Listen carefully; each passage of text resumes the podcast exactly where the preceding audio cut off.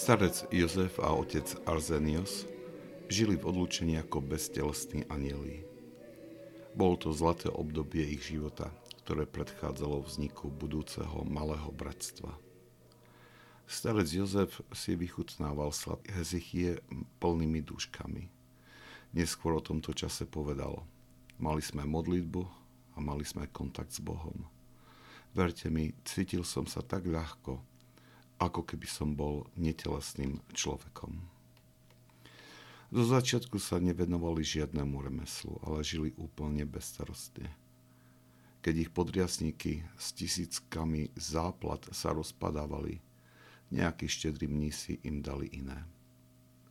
Starec Josef žil ako pustovník po celý rok. Zotrvával vo svojej maličkej cele, ktorá bola tmavá ako hrob a tak úzka, že sotva mohol dýchať. Otec Arsenius mu prinášal ako jedlo sucháre – a podával mu ich cez okno.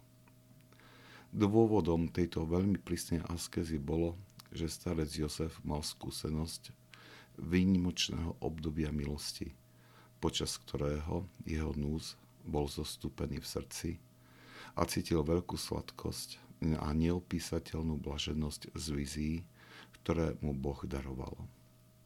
Slzy vyvierali z tej blaženosti a tiekli ako rieka – Niekedy jeho núz ani nebol schopný obsiahnuť túto blaženosť.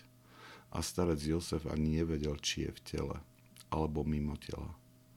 Neustále sa radoval v modlitbe srdca. Keď bol utiahnutý vo svojej cele, hovoril si, poď moja duša, zaoberaj sa vecami, ktoré sú nad nami. A meditoval o nebeských veciach. Raz sa stalo, že jeho duša bola v extáze skoro 3 dní. A o čom meditoval? O nádhernom Božom kráľovstve, o nebeskom Jeruzaleme, anieloch a ich hymnách. Takáto kontemplácia dáva nádej a pokoj človeku a zväčšuje jeho túžbu po dosiahnutí týchto vecí. Je zaujímavé, že nikdy nemusel bojovať s pýchou kvôli týmto duchovným stavom a víziám. Práve naopak, zmocňoval sa o smutok pretože verilo, že ešte nič neurobil, že dokonca ešte ani len nezačal svoj duchovný výstup. To je dôvod, prečo raz napísal. Nikdy som neprestal nariekať dňom i nocou, hľadajúc Božie milosrdenstvo. Skoro som zúfal, pretože som nikdy nič neurobil. Dokonca som ešte ani nezačal svoju duchovnú cestu. Začínam každý deň znova, ako biedný a úbohý hriešnik. Toto neboli iba prázdne pokorné slova, ale skutočná pokora podobná Kristovej. Starec Jozef tiež veľmi smutil počas Sviatku svetých asketických otcov a, počas, a zvlášť počas Sviatku svetých adhoských otcov. Hovoril bedami skazenému, ktorý špiní túto svetú zem miesto, po ktorom chodili mnohí svätých otcov, ktorí plakali, modlili sa a namáhali sa v pote. Dosiahli tú čistotu a svetosť. A ja iba poškvrňujem toto miesto. Aj keď starec Josef bol čistý a nepoškvrnený svetom a mohol byť vysvetený na kniaza, nikdy sa nechcel stať kňazom, pretože nechcel byť zaneprázdnený touto službou. Uprednostňoval byť slobodný od starostí aby sa mohol plne venovať noetickej modlitbe. Jeho túžba po Hezichy bola tak veľká, že ani vysoká hodnosť kniastva pre neho nebola príťažlivá. Neznamenalo to však, že by znevažoval kniastvo, práve naopak. Kňazom a zvlášť biskupom prejavoval veľký rešpekt. Otcovi Arzeniovi povedal, ak sa staneme kňazmi, každý nám bude hovoriť, príď k nám a slúž nám liturgiu, alebo choď do toho skytu a zase choď do toho monastiera. Neboli by sme schopní udržiavať svoju disciplínu. A tak byť kňazmi, to by nám neposlúžilo k dobru. Namiesto toho nájdime si nejakého kňaza, ktorý nám z času na čas bude môcť slúžiť liturgiu, aby sa mohli prijať sveté tajomstvá.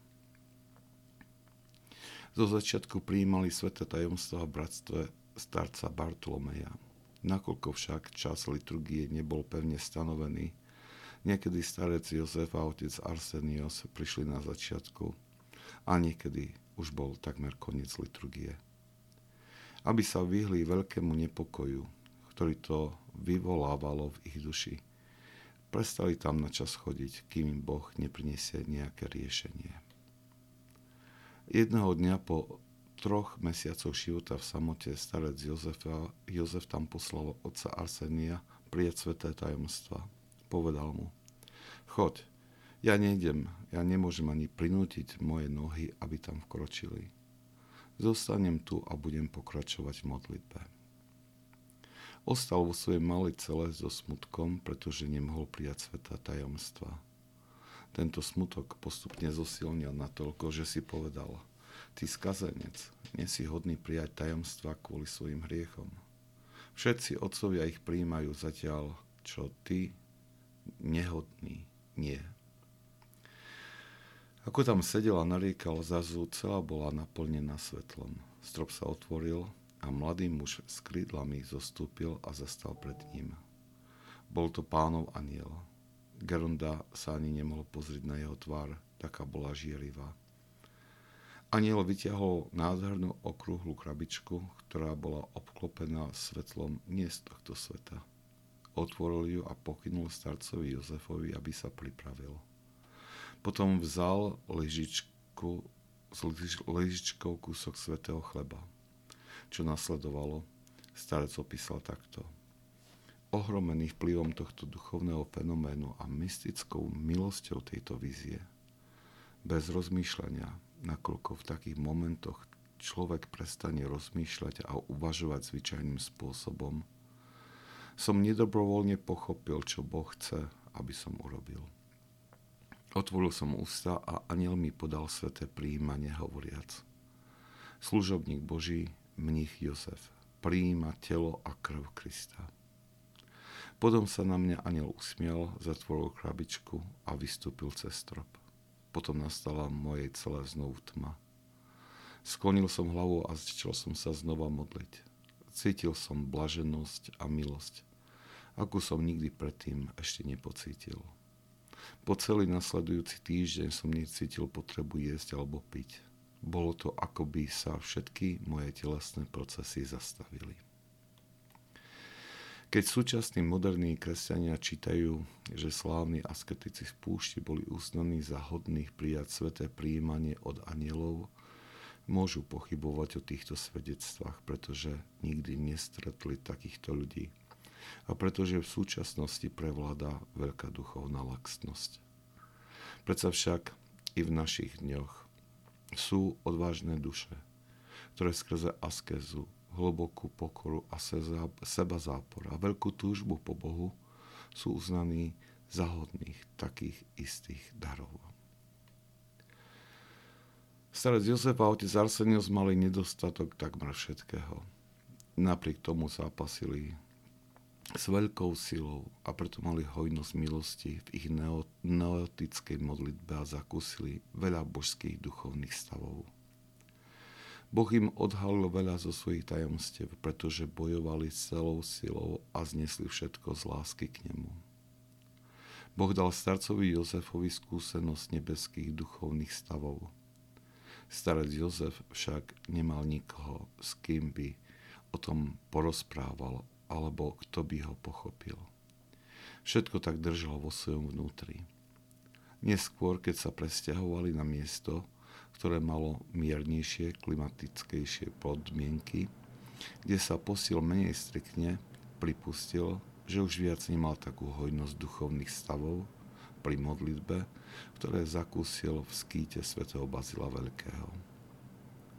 Gerondová skúsenosť v duchovnom zápase ho naučila neodhaľovať svoj duchovný stav nikomu, aby sa tak démoni nemohli dozvedieť, ako proti nemu bojovať. Toto je poučenie, ktoré často dával. Či sa cítiš ako v nebi alebo v pekle, nikdy to neukazuj na svojej tvári. Geronda tak zvyčajne nehovoril mníchom svojho bratstva o svojom duchovnom stave. Napríklad, ak mal nejakú víziu, nikdy ju nespomenul. Iba neskôr, keď nie si boli znepokojení nejakou ťažkosťou a potrebovali útechu, povedal. Po utrpení prichádza útecha, vízie a čas šťastia a zjavenia trpiacej duši. A potom na vysvetlenie povedal jednu alebo dve vízie, aby svojim mníchov posilnil a utešil.